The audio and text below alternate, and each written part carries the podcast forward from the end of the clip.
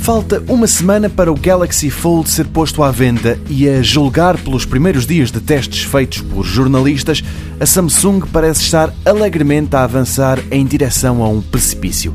O Fold é o primeiro telemóvel da fabricante sul-coreana com um ecrã que se dobra. O equipamento abre-se como um livro e é lá dentro que está o ecrã maior, a novidade tecnológica, a tela flexível. Num primeiro momento, os textos publicados online sobre os primeiros minutos com o Fold eram laudatórios. O mecanismo de abertura e fecho parecia bem construído. Havia um vinco na tela, mas nada que preocupasse. O primeiro sinal de alarme saiu no site da Verge.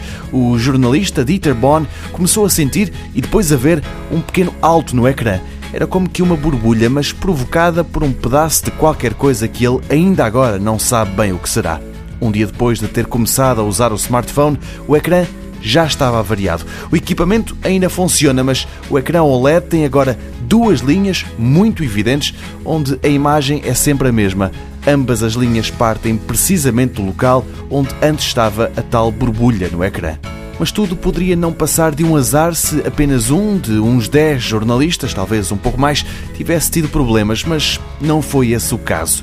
O erro é outro, mas pelo menos três reviewers sofreram com ele. O que acontece é que um jornalista da CNBC, outro da Bloomberg e o youtuber Marcus Brownlee acharam que uma película que cobria o ecrã era um protetor de tela e removeram-na.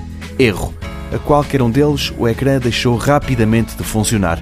Na verdade, a Samsung tem lá o aviso de que aquela película de plástico não é para ser removida.